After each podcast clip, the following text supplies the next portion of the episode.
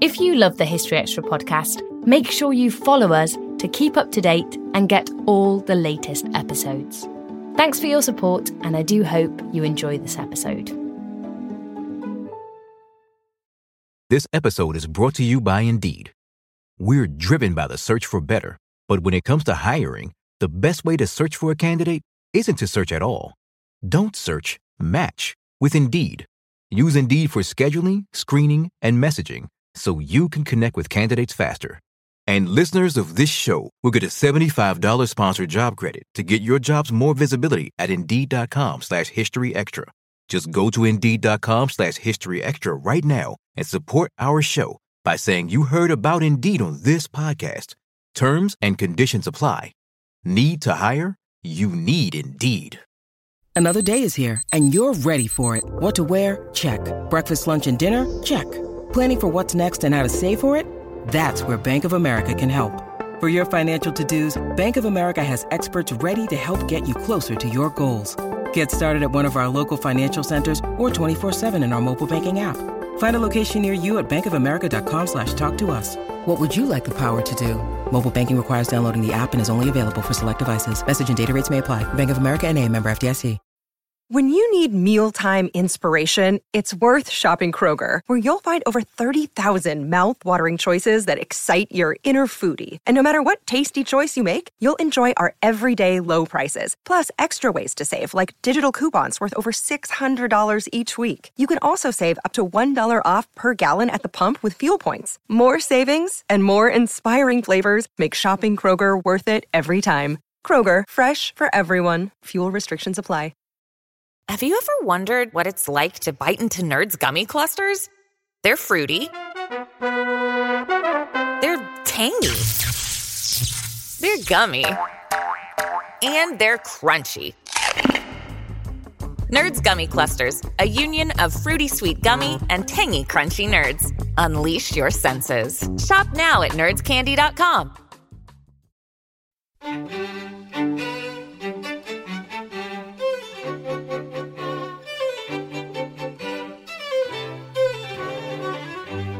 She was extremely powerful, feared, respected. She had a great empire of land and estates in the Midlands and the West Country. She was a businesswoman, she was a money lender, and she was also a builder. And that's actually what interested me in particular was the fact that she built. That was Kate Hubbard describing one of the most powerful women of the Tudor age, Bess of Hardwick.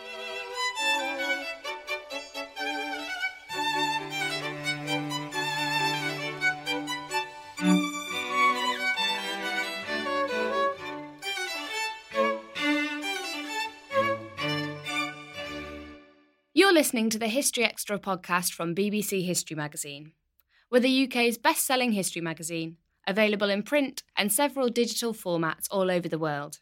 Find out more at historyextra.com forward slash subscribe or look out for us in your digital newsstand or app store. Hello and welcome to the History Extra podcast. I'm Rob Attar, the editor of BBC History magazine.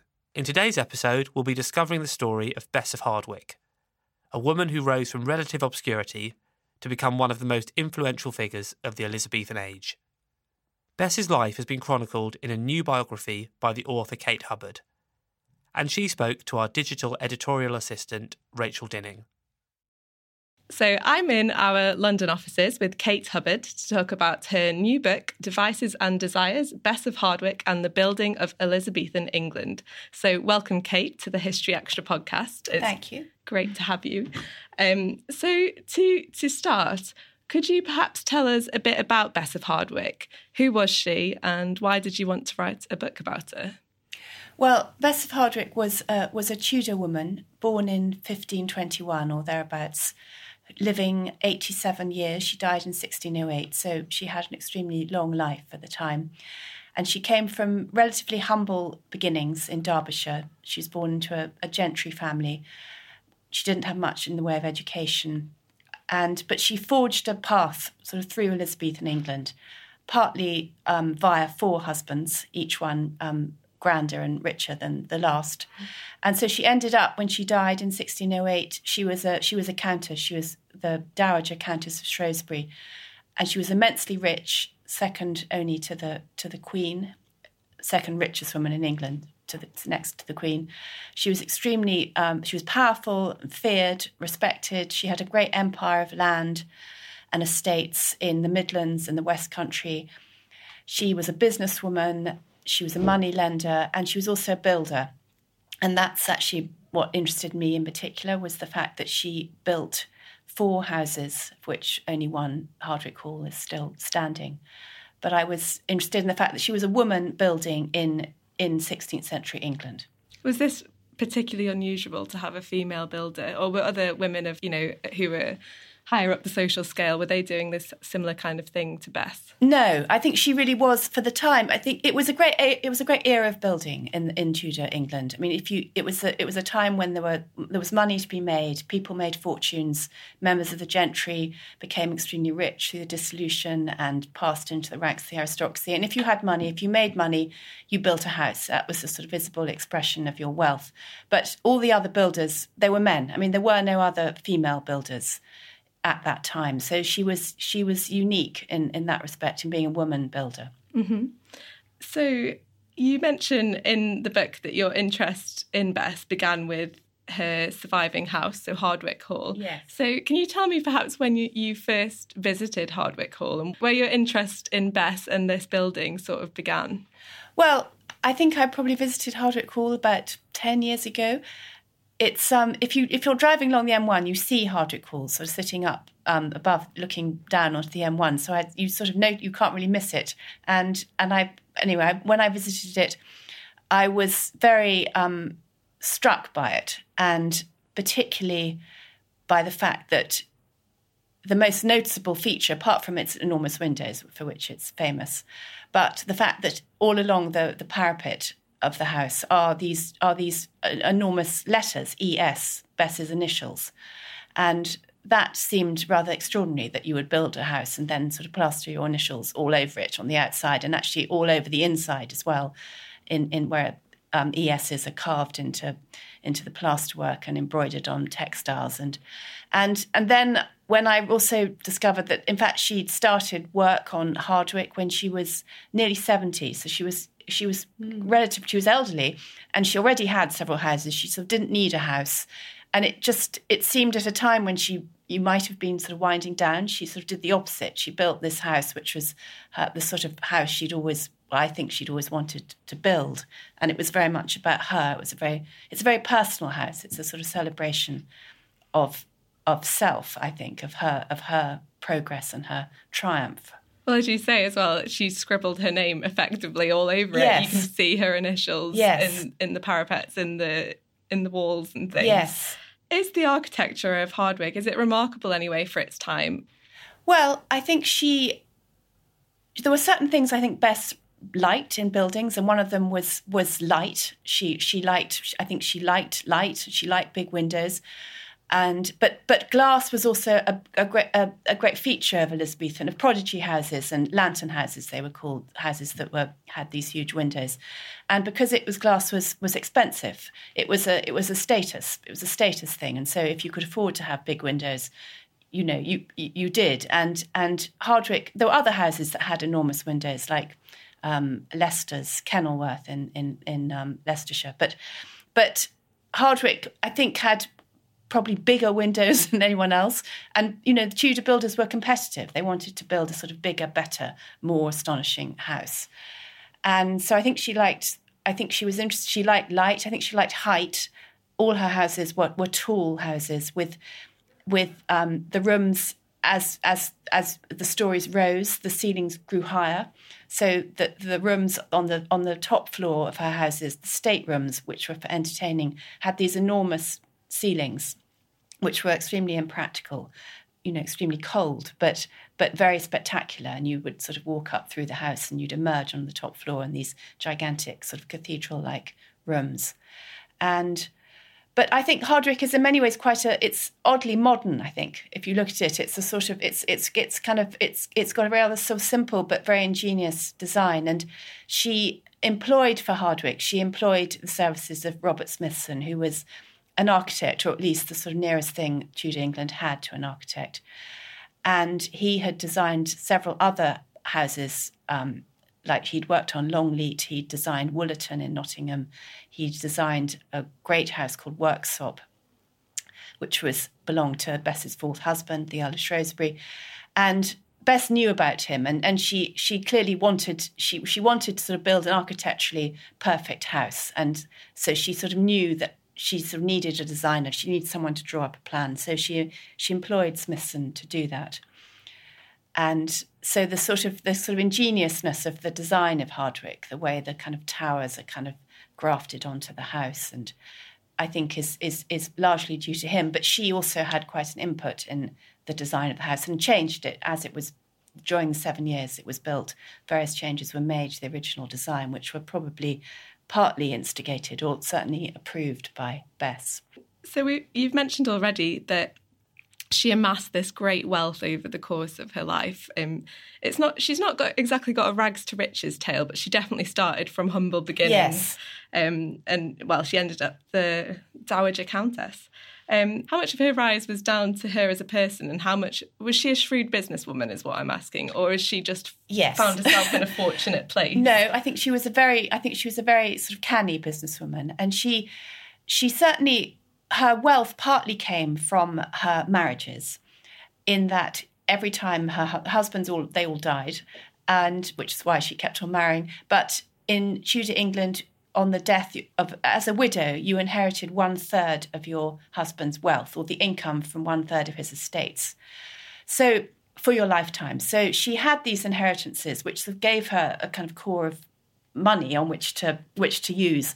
And but but I think the point is about Bess is she didn't simply marry well and and therefore became become rich. She used the sort of assets and the money that her husband's brought her, and she built on them. So she she inherit she had money that she, that came via her husband's, but then she used that money to to buy more, more land, lots you know properties, and she used it to sort of invest in in businesses like uh, coal mines and lead mines, and so she sort of used what she what she inherited and built on it. Mm-hmm.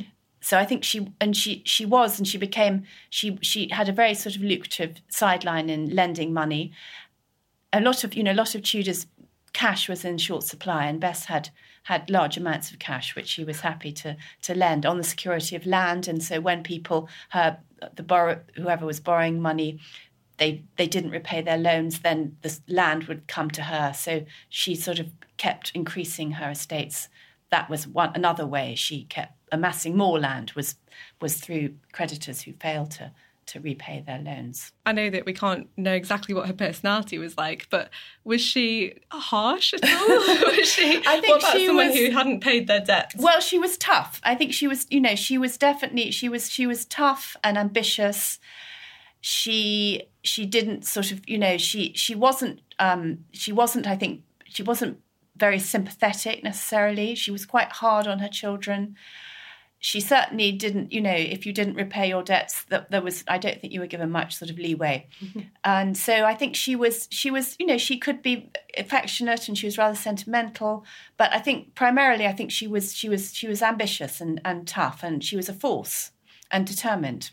You've mentioned already that well, women in the 16th century had few opportunities to improve their position except through marriage, which mm. is how Bess, you know, the foundations of her money were built on her marriages.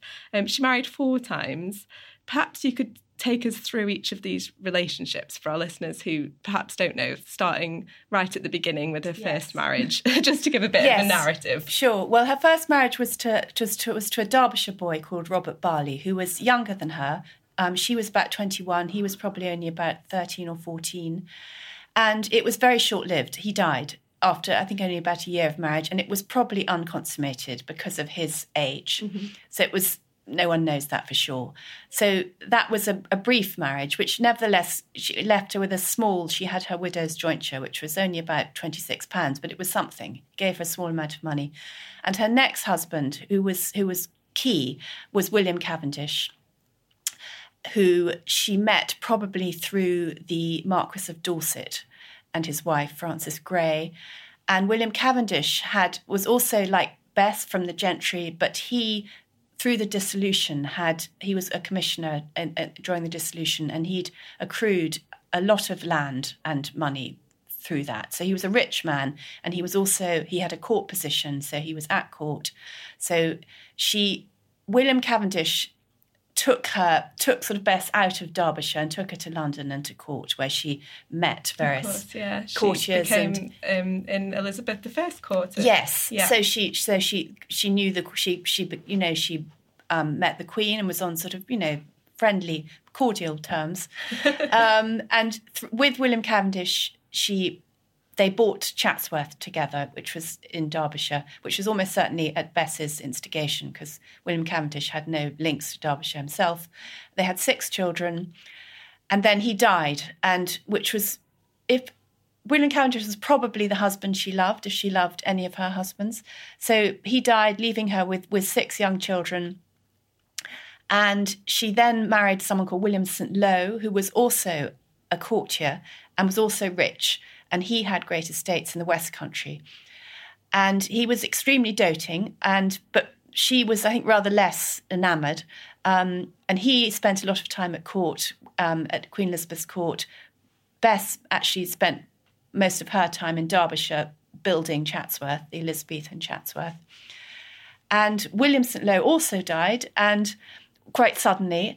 And then all very suspicious. All these. Well, it does sound suspicious, but I think actually there was it wasn't there was I think it was they're all Yeah, natural causes. But um, and then her fourth and final husband was the grandest of all, and that, that was George Talbot, Earl of Shrewsbury, who was a, a sort of Midlands tycoon, and who was um, richer than any of them, and he had vast vast amounts of land throughout the Midlands and a lot of um, iron works and and and and lead mines and and so he was a sort of he was he was he was also one of the Earl of Shrewsbury. He was one of the kind of England's premier earls.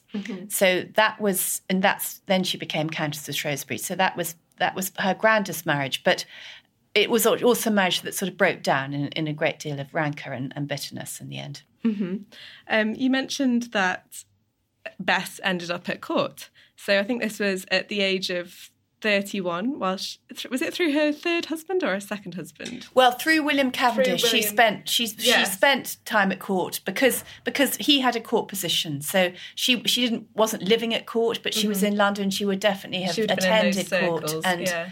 And they made um, Prince. Well, as she was then, Princess Elizabeth, later Queen Elizabeth, was godmother to um, one of their sons. So they were, you know, they they were on some friendly terms with the Queen. Well, this is what I wanted to ask you about her relationship with Elizabeth I. Was it was it always friendly, or were there tensions? Um, Elizabeth I, obviously being a very um, what's the word? Strong-willed. Yes, well, they were both. Yeah, they were two strong-willed. but they had some similarities and also many differences. And I think they were on fairly, fairly friendly terms. I mean, as far as the Queen, I mean, she was a queen; she didn't Mm. really have friends, but they were on some good terms most of the time. Um, Bess was very good about about things like uh, giving present giving. She was at, at, the Tudors gave presents at New Year, not at Christmas, and the Queen. It was important. Your gift to the your New Year's gift to the Queen was was it was was kind of important. It had to be given. You know, thought had to be.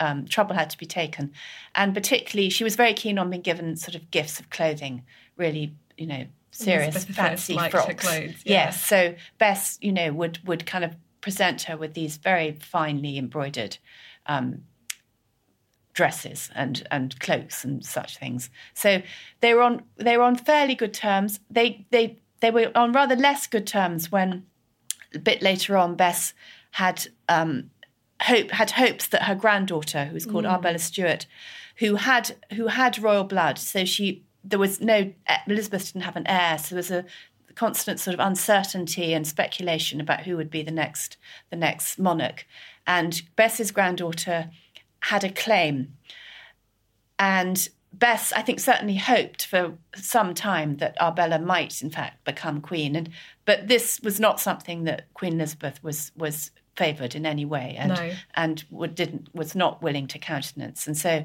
I think Bess's sort of ambitions for her granddaughter definitely caused a bit of strain. Do we have evidence of the, this sort of ambitions she had? Did, she want her, daughter, uh, her granddaughter to succeed the throne? I think she did. I mean, she was a schemer, and it's you know it's it's hard to know from uh, you know all Yeah. the so many yeah, the so- evidence. yeah the evidence for it. But um, she she did, and she wrote letters, and she she was she had she had engineered the the marriage between um, Arbella's mother, who was her youngest daughter, Elizabeth, actually her second youngest daughter, and and and um, and and the man she married, uh, Charles Stewart, and that was definitely Bess's doing, and and it was a way of she she was she was trying to marry her daughter to somebody who had royal blood. She And- had those ambitions. Yes, yeah. and she did that without getting royal permission, so that caused oh, Elizabeth Yes. wouldn't have been happy. no. Um, so I also wanted to ask about her relationship with Mary, Queen of Scots, because I think when she was married to George Talbot, Earl of Shrewsbury, Yes. um, he was one of the richest and he was a very wealthy and powerful man. Yes. Um, and he was appointed keeper of Mary, Queen of Scots. What can you tell us about Bess's relationship with Mary? How closely would they have come into contact with each other? Well, they, I mean, quite close contact because because the Earl of Shrewsbury um, was was effectively Mary's jailer, which meant that he kept Mary in his. He shunted Mary about from house to house. He had various properties, large houses in the Midlands, which which was partly why he was chosen as her jailer because the Midlands was thought to be secure. It was a long way from London. It wasn't near any ports and or too near Scotland, and so Mary was was living with the Shrewsburys. I mean, for fifteen years, and in the early days, Bess saw quite a lot of Mary because they were under the same roof, and they spent quite a lot of time doing embroidery together, which was one of Mary's great loves, and also one of Bess's kind of um, also they shared a love for embroidery. Mary was a very was a very sort of fine um, needlewoman, so they definitely spent in early on um, a lot of time sitting gossiping and embroidering. But then Bess, I think, became increasingly fed up with Mary and spent less and less. She would just take herself off to another house and leaving leaving um, Mary and, and, and Shrewsbury. And she also then had was had she sort of fell out with Mary because she had Bess had her own ambitions for for um, for her granddaughter, and and that caused tensions. And it ended up they actually they they they they were they was they were certainly they were not on good terms at all, and they both actually tried to sort of make trouble for each other. And and Mary um, wrote letters, kind of trying to sort of um, defame Bess, and so they and there were there were rumours that that Shrewsbury actually had had an affair with Mary, hmm. that she was his mistress, that they'd even had a child, which Was this a rumour that Bess started? Possibly. I mean, that was one of those. He, Shrewsbury blamed Bess and, and her and her sons for these rumours, and Bess they denied it. It's impossible to really know where their rumours came Yeah. from, or even if there was anything behind them. There may well, there probably wasn't, but but you know, Bess may well have been jealous of Mary. Mary was younger, and she was extremely, she was famously attractive and mm-hmm. and charming, and she was very good at sort of winning people over and winning sympathy and and and the Shrewsbury, the servants, Bess and Shrewsbury servants were Mary was frequently kind of conscripting the servants and, and persuading them to carry secret messages and letters for her. So she was obviously she was good at she was she was manipulative. So there was this sort of rather manipulative, very attractive woman who was in who was the sort of third person in the marriage, really. And and so it was sort of inevitably it, it, it did cause it did cause trouble. This episode is brought to you by Indeed. We're driven by the search for better, but when it comes to hiring, the best way to search for a candidate isn't to search at all. Don't search, match with Indeed. Use Indeed for scheduling, screening, and messaging so you can connect with candidates faster. And listeners of this show will get a $75 sponsored job credit to get your jobs more visibility at Indeed.com slash History Extra. Just go to Indeed.com slash History Extra right now and support our show by saying you heard about Indeed on this podcast. Terms and conditions apply. Need to hire? You need Indeed. We don't always realise just how much our negative thoughts and experiences stick with us and weigh us down. You may find your brain constantly running through a highlight reel of bad moments. That comment your friend made last week that hurt your feelings, that frustrating thing your mum does, or that silly thing you said in a meeting. Maybe it's time to get it all off your chest, whether it's a tiny annoyance or something much bigger. Talking about it can give you some relief and lead you to a potential solution. That's where therapy comes in. It's a safe space to share whatever's weighing you down and learn to process it so your internal highlight reel can focus on the good stuff. And BetterHelp offers affordable online therapy on a schedule that works for you. Connect with a licensed therapist by text, phone, or video call. Start the process in minutes and switch therapists anytime. Let it out with BetterHelp. Visit betterhelp.com slash historyextra today to get 10% off your first month. That's betterhelp, H-E-L-P dot com slash historyextra. Two guys drove to work. Neither guy wore a seatbelt. One guy got a ticket. One guy didn't. The same two guys drove home. One guy wore a seatbelt. One guy didn't. One guy made it home. The guy not wearing his seatbelt didn't. Don't risk it. Click it or ticket. Paid for by NHTSA. And if we just go back to the talking about Bess and her building. Yes. Where do you think Bess's passion for these lavish building projects came from? What what why do you think she was interested in, in developing properties? Well, it's very hard. You know, it's really hard to know that. I mean, I think it was partly, I think it was partly ambition and and competitiveness. She wanted, you know, she saw these great houses going up, like Longleat or and Burghley House, Holdenby, which was a house in Northamptonshire. I think she wanted to kind of she wanted to make her mark. She wanted to leave something, hmm. a sort of you know a sort of legacy in in in stone.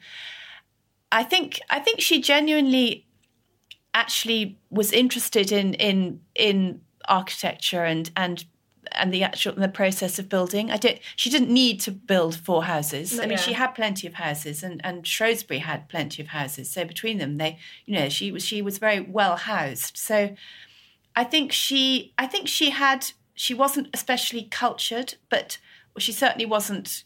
She didn't have a sort of she hadn't been educated um, sort of culturally, but I think she had a aesthetic interest, and I think she so she was interested in how things looked, and she was interested in the furnishing of her houses, and she took a lot of trouble commissioning um, textiles and so on, and buying furnishings, and so I think it was partly just she was just building the spirit of the times because, and she was keeping up with the with with the other you know they they were they were male but sort of other Do you think that might have been a Powerful part male of it? She figures. looked around her and was like, "These, I these think powerful so. male yes, figures I think she this." thought I can do this too, and I'm Yeah. going to, you know, I can sort of, I can play this game too, and I can build a kind of bigger, better, or more, in, you know, extraordinary house.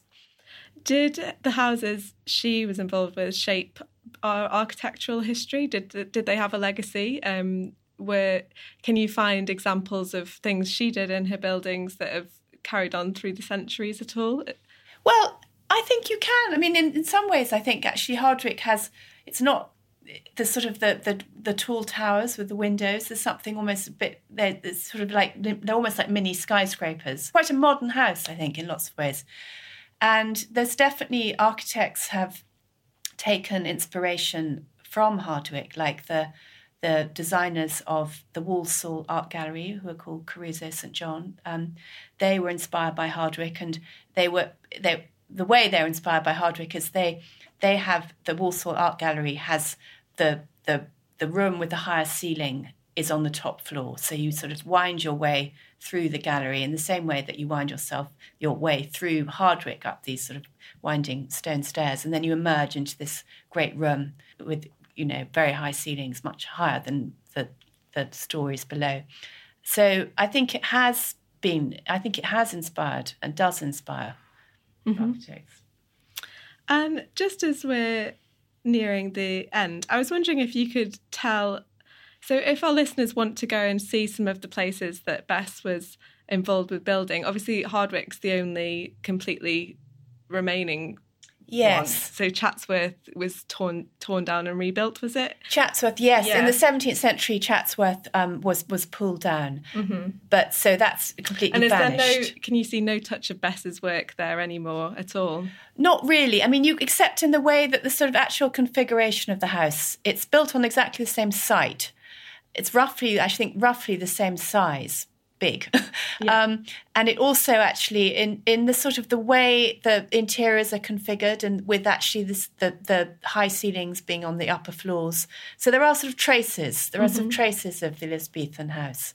Um, though I think the cellars are still there, but and there's one little there's a turret in the in the grounds called the Hunting Tower, which was from Bess's day, and but there's there's little that's that's there's mu- there's little that's left. I mean, at Hardwick there's the new hall and there's also the old hall, Yeah. which is next door to the new hall and is now a ruin. I mean, so she built the old hall before she built the new hall. So she sort of effectively she built two houses right next door to each other, and the old hall was enormous.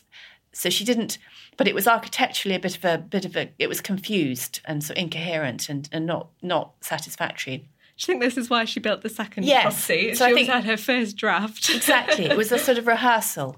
And and it was you know it was had very two sets of very grand staterooms and it was certainly sort of big enough for her.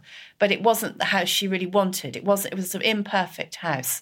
So i think she sort of put that aside and and then she built the new one. And that was the house that was the house that she'd sort of always wanted to, to build and so so that so the old hall is is yeah you can visit it but it's not it's you can get a sense of, of how it was but it's it's a ruin today so for people who are going to visit Hardwick, what should they be looking out for?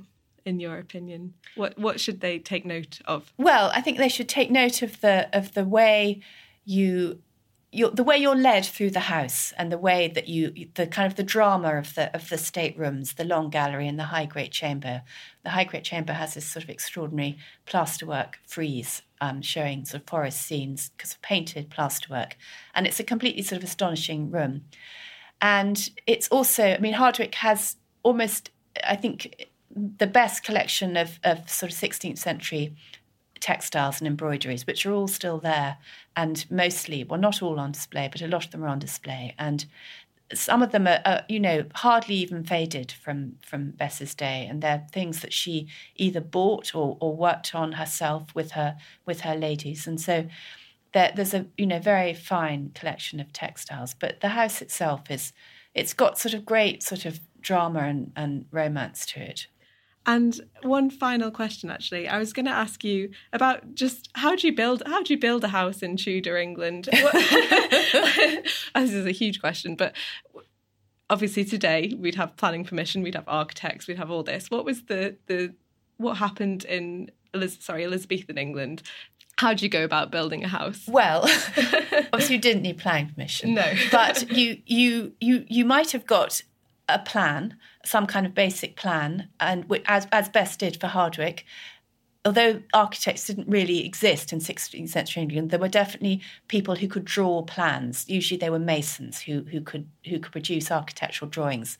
So, ideally, I think you would you you would have had you would have got some sort of plan, and then you would have um, set about sort of assembling your materials. And for Bess, that was relatively easy because she had because she had land and estates, and she could provide most of her materials herself. All the stone, she had quarries, all the timber, she had lead, so she could have lead for the for the windows. She had her own glass works, which produced glass.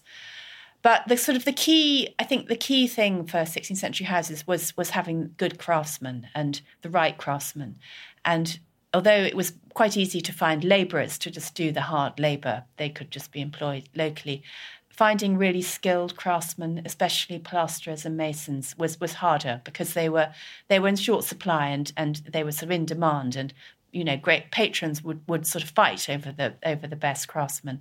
So by the time Bess built Hardwick, she was quite an experienced builder, and so she she'd come across craftsmen drawing her during her sort of years of building. So she then made sure she had a sort of good team of people, and who off you know would stay for. I mean, Hardwick was took about seven years to build, so they craftsmen would, would stay and, and and or sometimes the best the most skilled would be given a house or a room mm-hmm. and you know lodging and would be sort of permanently employed um, but really i think 16th century houses they were sort of a, they were a collaboration on the whole between the patron and the craftsman and some as well and as well as perhaps someone who who drawn up a kind of original plan but the architect if that's not even quite the right term, but the drawer up of the plan wouldn't necessarily have been involved in the actual building of the house.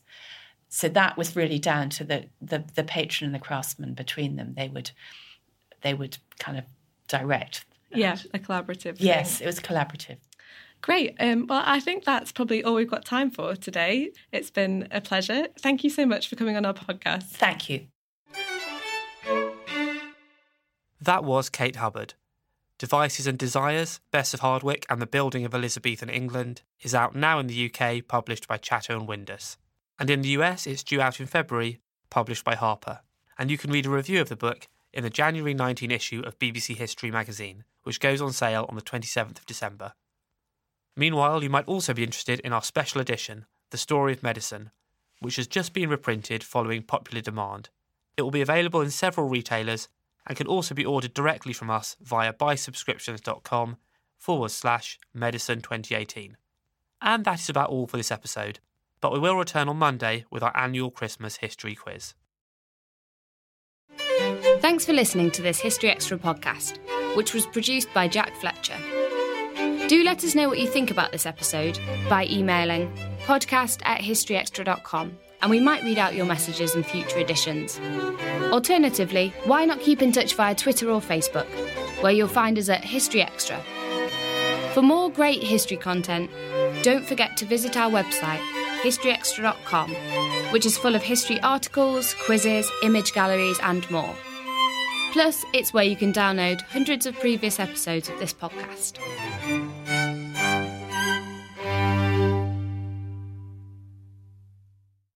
A collision between a Chinese jet and an American spy plane. He came and rammed into our left wing. With relations increasingly strained, what are the chances of things spinning out of control? The Western world was asleep. I'm Gordon Corera. I'll be exploring the friction in this most important of relationships and asking Has the West taken its eye off the ball? You cannot ignore China. From BBC Radio 4, this is Shadow War China and the West. Listen wherever you get your podcasts.